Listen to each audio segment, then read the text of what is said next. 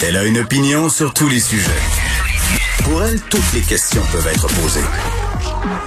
Geneviève Peterson. Cube Radio.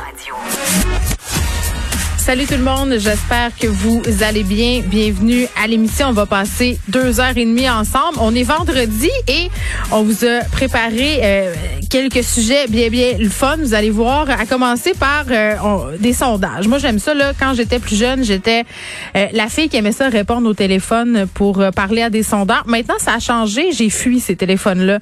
Mais j'étais aussi la fille qui faisait tous les tests dans le fait d'aujourd'hui là. Tu sais quoi faire pour qu'il tombe? Est-il? Non c'était pas ça. Est-il en amour avec vous? Là, tu cochais toutes tes petites affaires, puis avant, euh, après, tu avais la réponse. C'était extraordinaire. Là, euh, ils nous ont fait la même affaire euh, pour savoir avec qui nous, on était en amour au niveau politique. Même si les élections provinciales sont encore loin, on a sondé la population à savoir c'était quoi les intentions de vote pour le moment, là, à l'heure où on se parle. Puis parce que c'est quand même un contexte qui est particulier, un contexte pandémique.